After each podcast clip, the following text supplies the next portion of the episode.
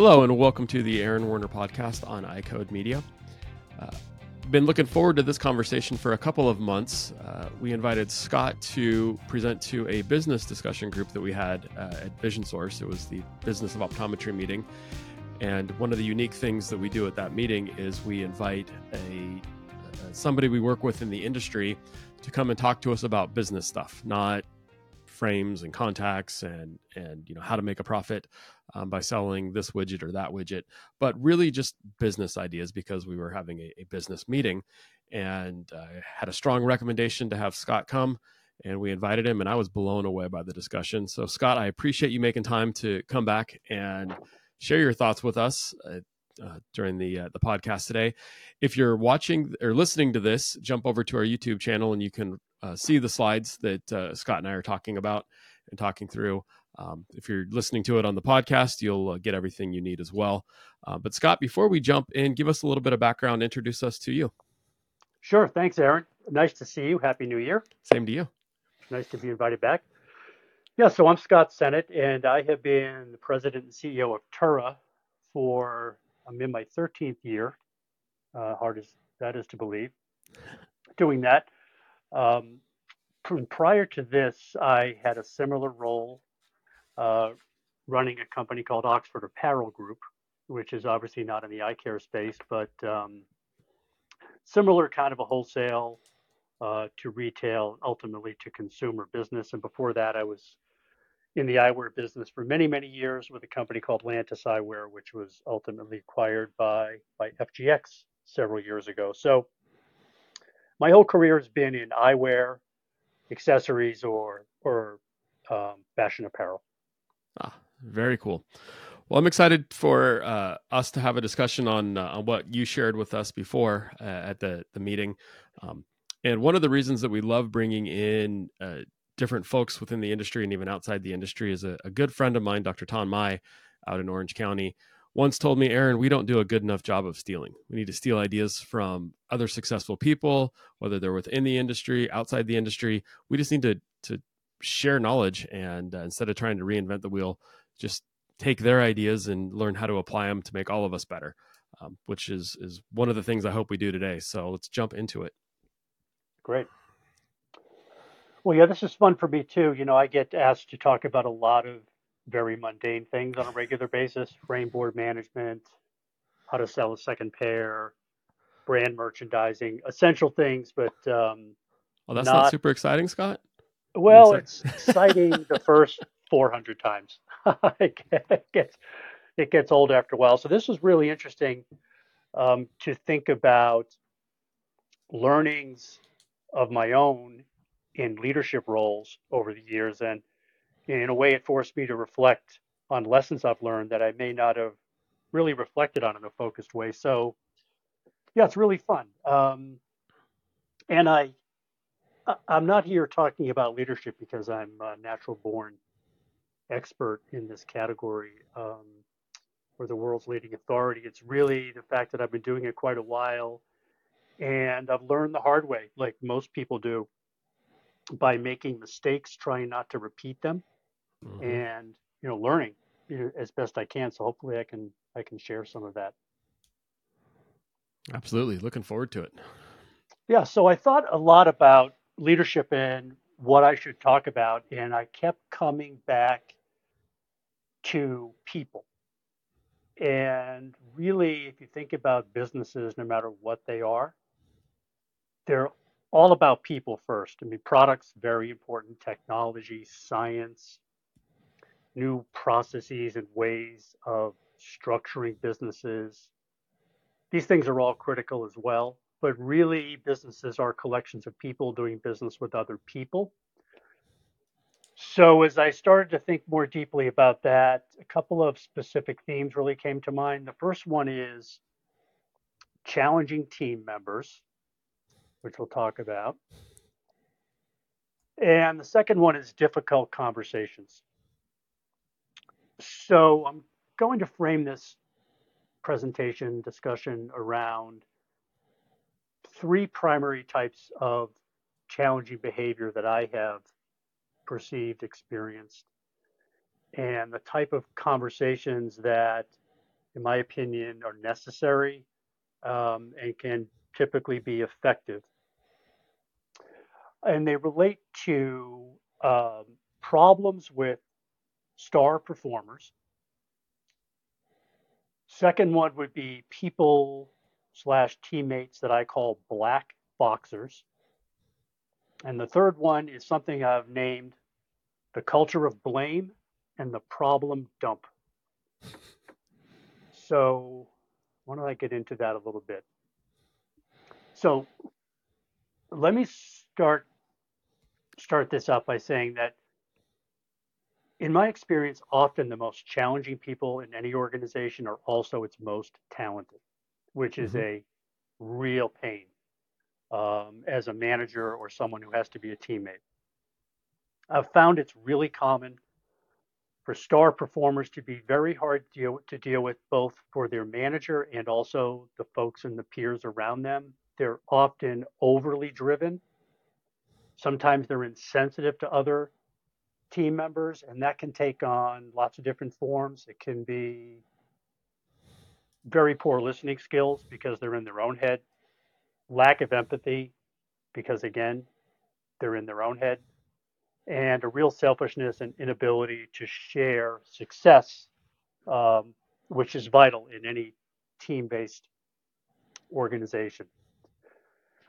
So that's easy to say conceptually. Let me kind of bring this down to ground level and give you an example from my own career. So a number of years ago, I had a sales director. This is many, many years ago. I was young also. who had responsibility for our company's largest customer. And this particular sales director was our top producer of revenue and had been for a long time. He was also notoriously pushy, obnoxious, disorganized, and lazy about details and follow up. He's the kind of person who felt like that kind of work was beneath him. He was the rainmaker and other people could clean up the mess. Mm-hmm. Um, on the other hand, he was charming. He was really persistent, really good at closing sales, etc.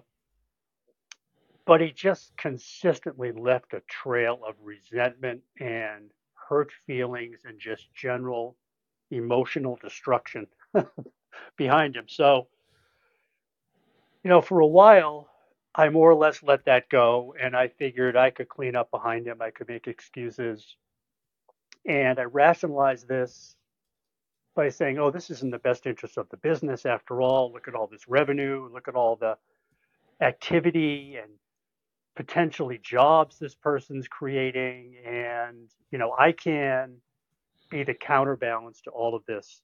Um, I thought I could compensate for it. We saw staff come and go. Our support teams, our creative teams couldn't stand working with them people left. I did my best, uh, tried to be a peacemaker, but what I really failed to recognize was that not only was this personality slash behavior a problem and destructive internally, it was a similar problem externally, despite all the success we were having with customers. His abrasive approach was the same, essentially, under the surface as it was internally, and I really didn't get that until I was really forced to get that. So I talked to him about these things, but I really did it, you know, only in the context of a formal annual review or whatever. I rarely dealt with his um, interpersonal shortcomings, let's say, in the moment as these things were happening, which, um, again, huge mistake. Mm-hmm. So finally, uh, show up for a meeting with our single largest customer. And the head of this company asked me if I'd come a little early and have coffee before the meeting started and have a private meeting. So, sure, of course I will. Uh, so I no sooner sat down than this person looked at me and said, Look, you've got to get this guy off the account. Our people can't stand working with him. Um, and I mean, I was mortified. I didn't see this coming. I was embarrassed. I was scared to death because here was the president of our largest customer telling me that the person I had chosen to manage this business day to day was driving them nuts and they weren't going to have it anymore. I really should have seen it myself, but I didn't. Mm-hmm. So obviously, we kept the customer and uh, took him off the business. Um, so, what's the lesson? The lesson is hard conversations are necessary. You can't put them off. I mean, they're called hard conversations for a reason. Most people aren't great at it. Doesn't really come naturally to most people. Uh, it's very easy to put them off and make excuses why it can wait. Um, but in my opinion, after hard earned experience and making mistakes like the ones I just described, as a leader, it's really important to give feedback, whether it's positive or negative, on a mm-hmm. regular basis. Don't wait and save up a list of things to talk to people about at predetermined intervals like a annual review or a mid-year checkpoint or whatever do it in the moment do it on a regular basis and treat the performance review kind of environment as a check-in not the time to drop the file on somebody. That's not the best way to do it. Um, make it part of the normal business dialogue. But again it's human nature right to put those things off and not do it. It's not easy it's not fun. Um, Scott, I'll, I'll jump in. I'm, I'm, thinking of the situation because I, I can picture it, and I think everybody listening know, can picture that. You know, the their version of this situation.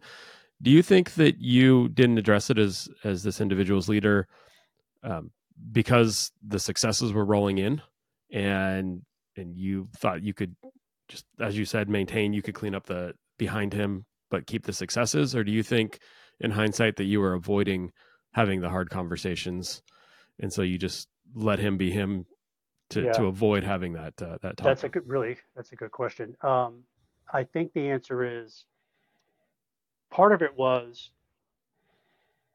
confusion over the fact that this guy is really a jerk, but he's really successful. How do I reconcile these two things? Like uh-huh.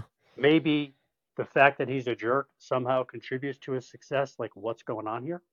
and I don't want to mess up this chemistry or whatever's going on, which, uh, you know, makes no sense in hindsight. But I think in thinking back on situations like this, this situation and others like it, um, it's easy to overthink it and talk yourself out of it. So I guess my takeaway would be if you're thinking about these things and you're unable to reconcile why it's happening this way, something's wrong.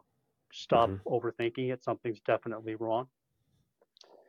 And the other thing is, um, it's just hard to sit down with a person and tell them they're behaving like a jerk, mm-hmm. just person to person. That's just hard to do. Yeah. It's one thing to say, um, you know, your math skills are bad, or you need to go back and brush up and get recertified in X, Y, and Z skill or if you want to advance in this business, you're going to have to, uh, whatever, add to your toolkit. It's another thing to address someone's personality and their internet, interpersonal skills and how they interact with people because it's personal. Mm-hmm. And um, it's not easy to, it can be done, um, but it's hard. So I think those two things caused me to really struggle with exactly how to deal with it. Yeah, I I think that's been my experience too, dealing with uh, with that type of individual. Right, it's it's not wanting to to invoke that confrontation. Um, the, right. Do you think this individual? Do you think he was aware that his personality was coming off as abrasive? Um, no, not really.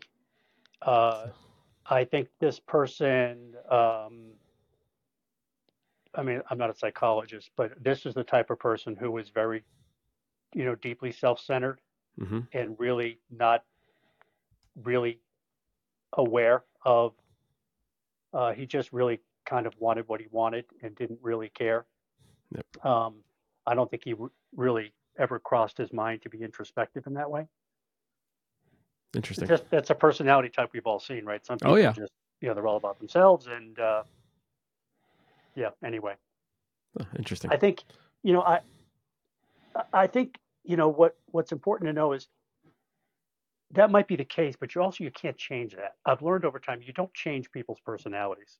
You can try, and you can point things out, and you can, but you don't really ever change someone's fundamental personality. All you can do is shine a bright light on bad behavior and point out in very explicit terms what the consequences are or what the effect is of this behavior. Mm-hmm. Um, that's really all you can do. And, you know, from a leadership point of view, if you don't do that, you lose respect from people. If you do do that, then I think people a respect the fact that you're doing the hard things, but also uh, understand that um, you don't you don't want to confront the negative behavior, but as a leader, you have to do it. And uh, the unspoken message to the whole team is, you know what, everybody matters here. Um, everyone's got a different role, but and they'll appreciate you stepping up and, and playing that hard role. Yep.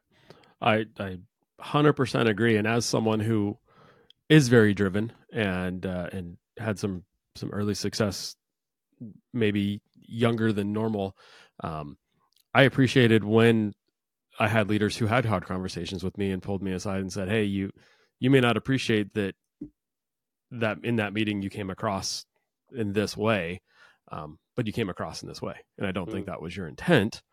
Um, now they couldn't change me, but shining the light on on you know potentially coming across as that jerk or coming across in in a uh, in, in a less than positive way, how that negatively affected you know my influence mm. and uh, and how my team members saw me, and it it helped me to grow and change. And uh, that's but, that's interesting. You know, that's another dimension of it, right? It's you think about star performers. Sometimes people become stars early.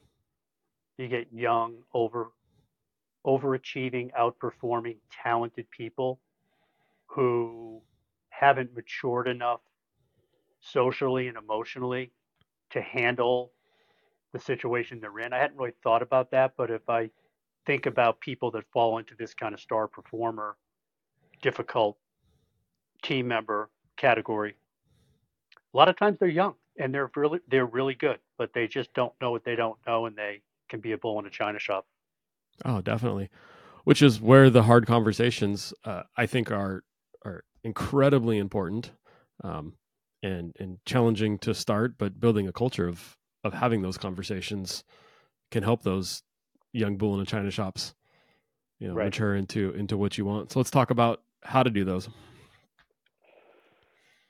Well, let me, um, if I can. Mm-hmm. Uh, we went on quite a while on that one. So we're we're talking about um, trying to confront bad behavior of all kinds. So these star performer, prima donna types um, are one thing.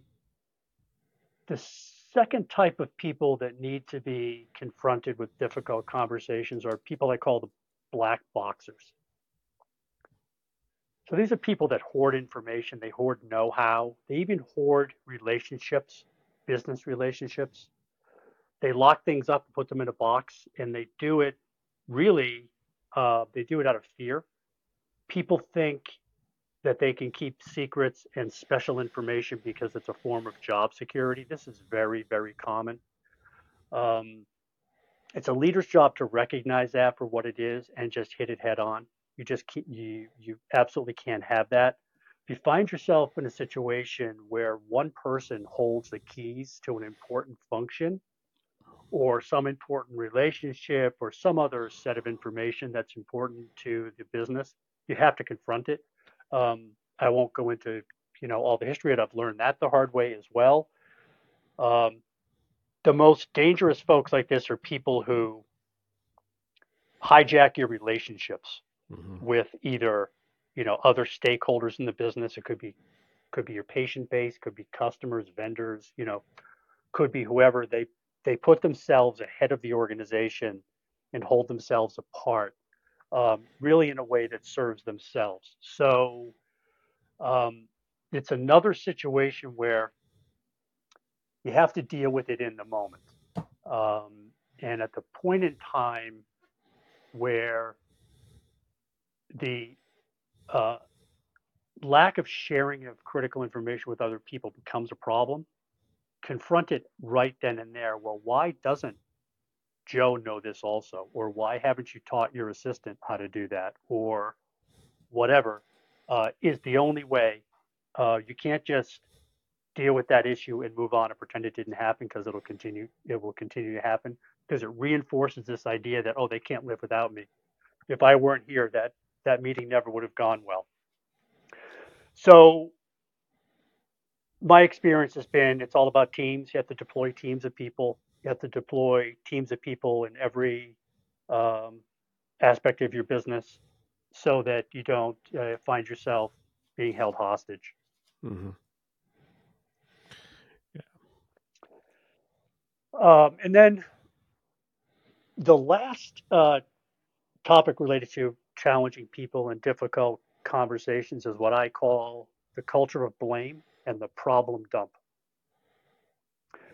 So, the way I think about this is when you realize that it's more important in some organizational setting to find somebody to blame or to find something to complain about than to actually figure out how to solve a problem, then you really have a problem. So I've learned a few learned a few things in this area. Um, as a leader, you you can't be a complainer yourself. You have to be solution oriented. People always parrot and mimic the behavior of, of leaders in their in their organization. You also you don't want to be a fixer. You don't want to let people drop their problems at your feet. You're you're their leader. You're not their fixer. You need to facilitate problem solving not just do it yourself. Also, you need to be willing to listen. Um, as a leader, one key role is to be a sounding board for people that need to vent. I mean, everyone needs someone to talk to, that's mm-hmm. for sure. Everyone needs to express frustration. Um, and, you know, oftentimes that's a leader's role is to sit and listen um, to what people have to say. Sometimes they're literally just blowing off steam and they'll often get better perspective once they've had a chance to just vent that steam. Other times it makes no sense at all. We all know. Other times you, know, you may learn something you didn't know before if you just let people talk. But no matter what the scenario is, I've always found it to be effective to make sure that everyone feels like they're being heard. And only the leader can really be the person that makes them feel heard, not their peers or their lunch buddies or whatever. Another key is to coach people to help themselves, um, to develop possible solutions. You don't want to solve it for them. Funny little clip. I love that. Ah, oh, it's a great movie. Help me help you.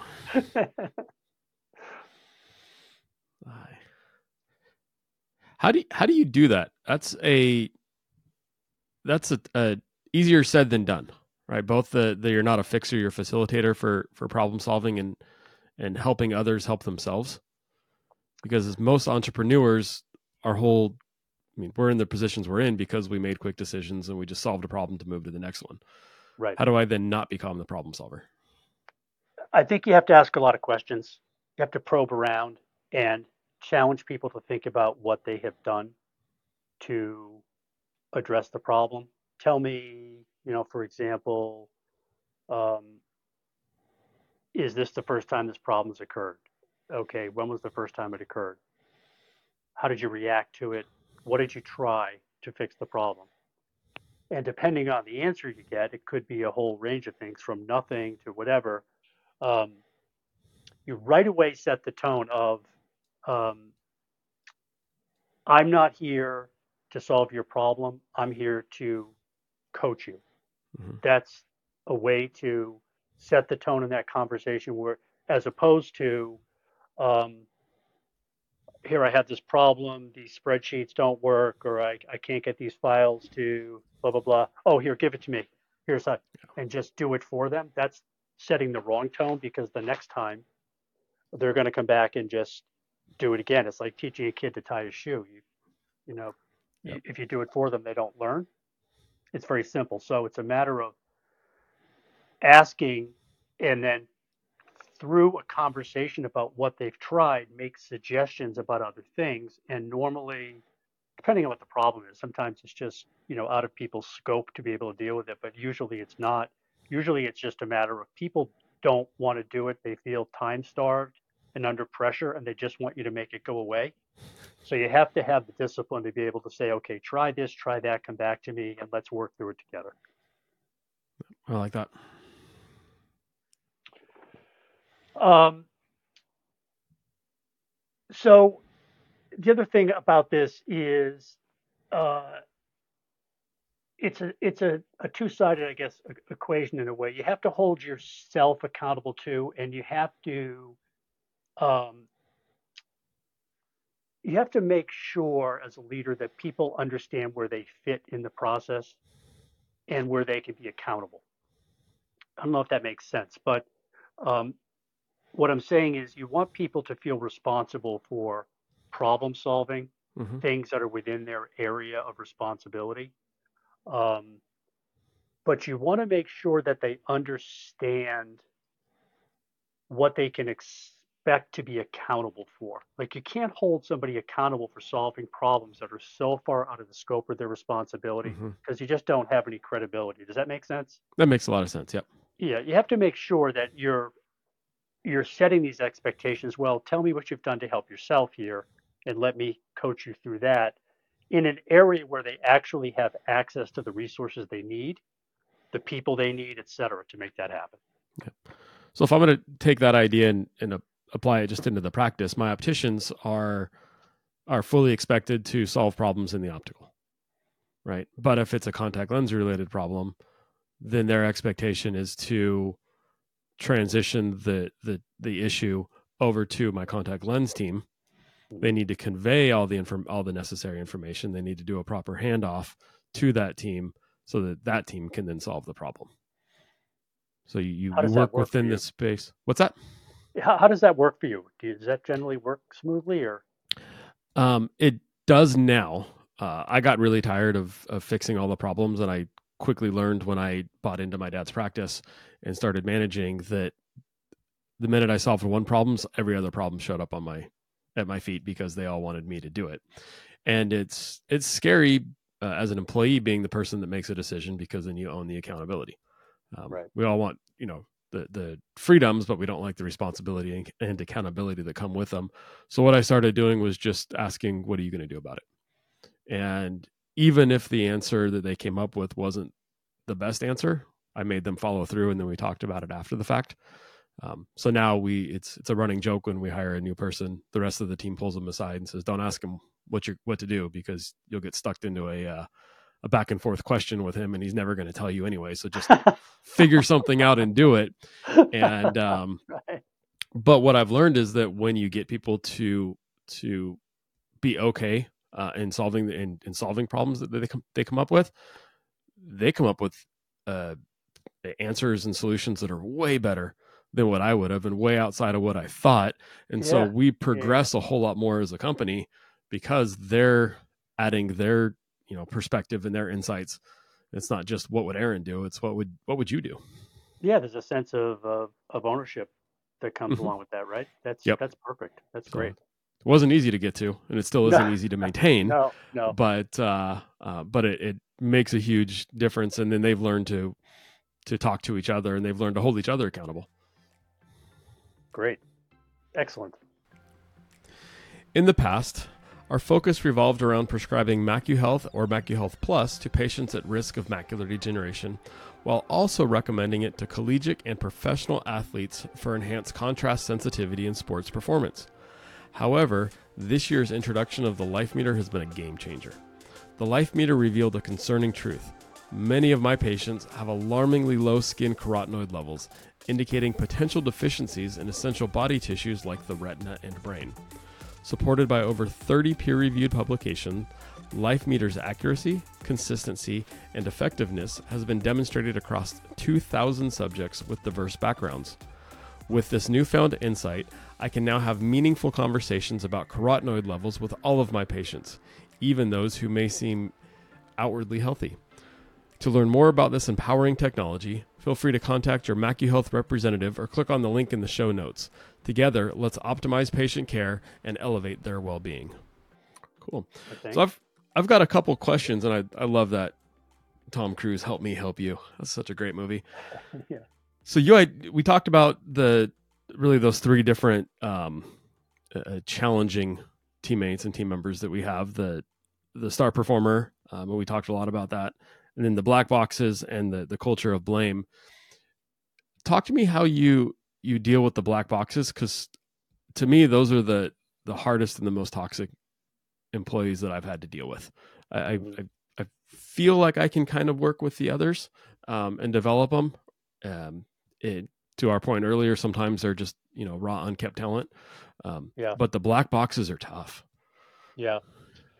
I agree with you. They are tough. I have found um, more often than not, people like that tend to work in more technical areas. Mm-hmm. Um, and sometimes the rest of the team's okay with it because they don't want to deal with that stuff, really. They, there are topics, could be IT, could be things in that general area of, of any business that people are intimidated by. So they're happy to let someone else handle it. Mm-hmm. Makes it really, really hard. Um, in my experience, the the only way to do it is to set up um, a formal kind of um, how do I describe this uh, responsibility sharing team situation where people's responsibilities overlap. Mm-hmm. You know, if you think about, you know, my responsibilities are in this circle and your responsibilities are in this circle, you can put them together in kind of an overlapping Venn diagram in a yep. way. And the places where they intersect, talk to people about, okay, we need a team to deal with this intersection of issues. And it could be, you know, where do could be in the area of insurance claims or you know something technical and really mm-hmm. detail oriented that a lot of people don't want to deal with. Um, and to do it in the context of we need to have business redundancies built in and fail safes. So there's a cross training expectation that goes on. So i have found it's more difficult to crack those nuts directly one on one with people than to mm-hmm. set up formal processes for redundancy in a number of areas, not just the one you're focused on. Even though the one that you're focused on with the black boxer in it is really the problem, do yeah. a few of them so you're not singling them out. This one, that one, and the other one. So we're all cross training and learning from each other. And then as people's behavior begins to be non-cooperative with that, then you call them out. You have to call them out specifically yeah. and say, "Hey, look, this is how we're doing this. This is what I need you to do in this situation." I mean, it's it's easy to say, it's hard to do. Oh yeah. It, uh, no, but, but I like that because you're you're not focusing on one person and you're building a culture yeah. of of uh, you're really systemizing the the business. And, try not to uh, make them like the one example of something. You just no. want to make it one of a few. So they're all being treated somewhat the same, even though the target really is this particular area. Is that one person? Yeah. yeah. No, I see that. We tried to to use the analogy of understudies, and um, so yeah. you've got your star performer, but hey, what happens if, uh, uh you know, you die or you win the lottery? Because either way, you're not here tomorrow. Right. And yeah. so so who's the understudy that's going to be able to yeah to to not be you, but be able to help the business um, you know keep going and uh, and whatnot. But that's uh, we've we've I think we've all learned that the hard way. We used to think that uh, we brought in a dry ice suite with Lipiflow, and I thought we were, you know, the the cat's meow, and uh, realized we didn't have a good system. We had a Mary. That's not her real name, but we had we had a Mary, and Mary Uh-huh. was awesome. But Uh-huh. Mary decided her commute was too long, got another job, and we went from doing, you know, a record number of treatments, uh, cash pay treatments a month to nothing. And uh, because we didn't have our our Right. understudy, we didn't, you know, have Mary uh, uh, try to teach others. So we took that as a springboard to make sure every Yeah. system in the office had had somebody else who could do it.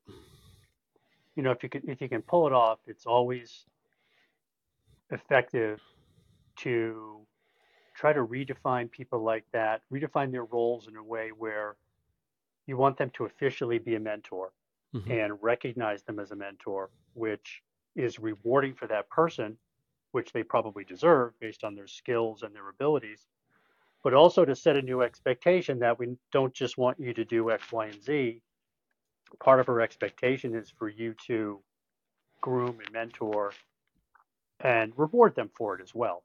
Don't Yep. just change the expectation and not change the rewards, but you know, in a way people can see that as an elevated role as well, Yep. which can be a win-win, but it has to be the right person. Oh, definitely.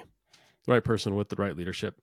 Yep. Let, let's hit your last one, the culture of blame. And my guess, uh, you said you've been doing this for a day or two, is that it's not these dang, you know, Gen Z kids that are coming out now, and it wasn't the darn millennials before them. It's it's a constant, you know, somebody else's fault that I'm not being successful or we're not being successful.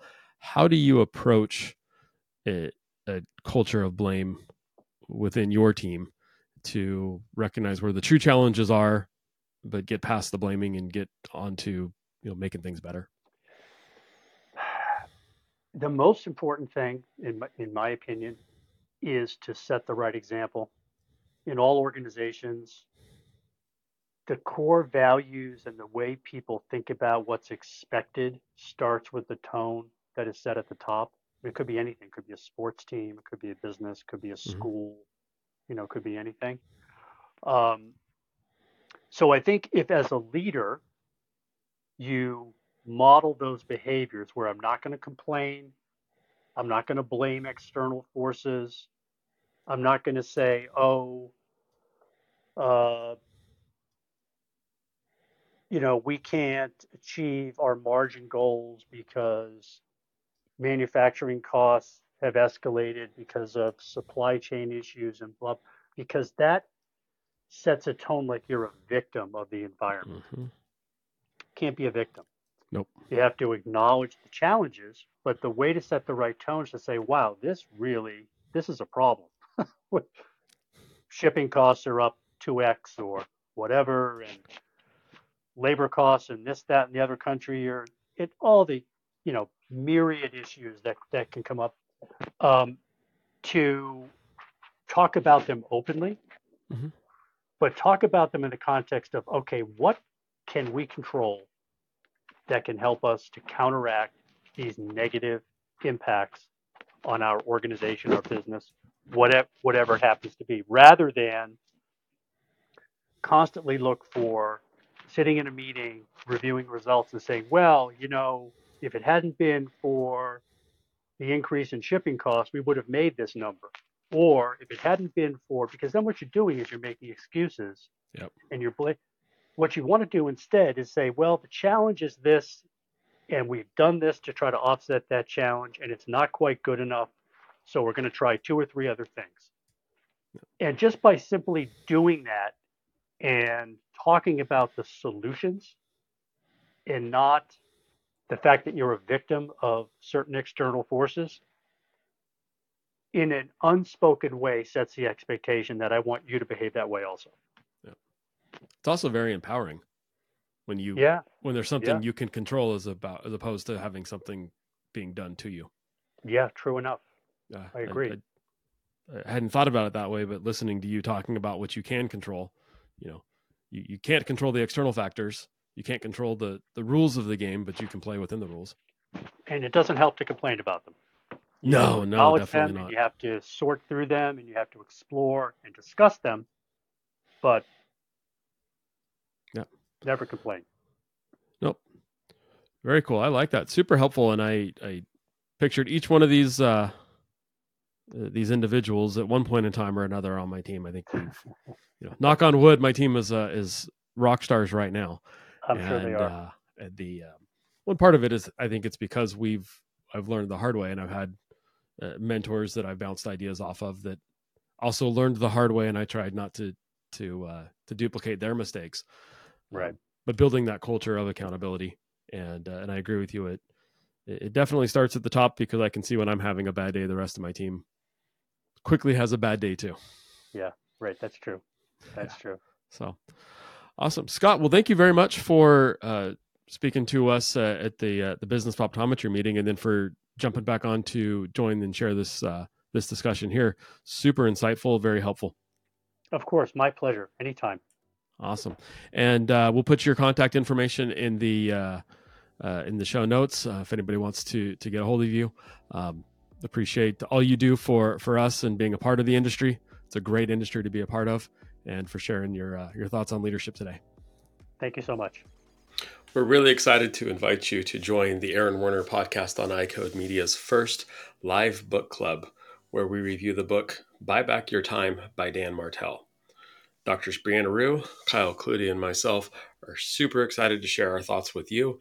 We want you to join, share your thoughts with us, ask questions all live on Wednesday, February 21st at 4 p.m. Central Time. In the show notes of this episode, there's a link to order the book. There's also a link to join our book club live on Wednesday, February 21st at 4 p.m. Central. Look forward to seeing you there.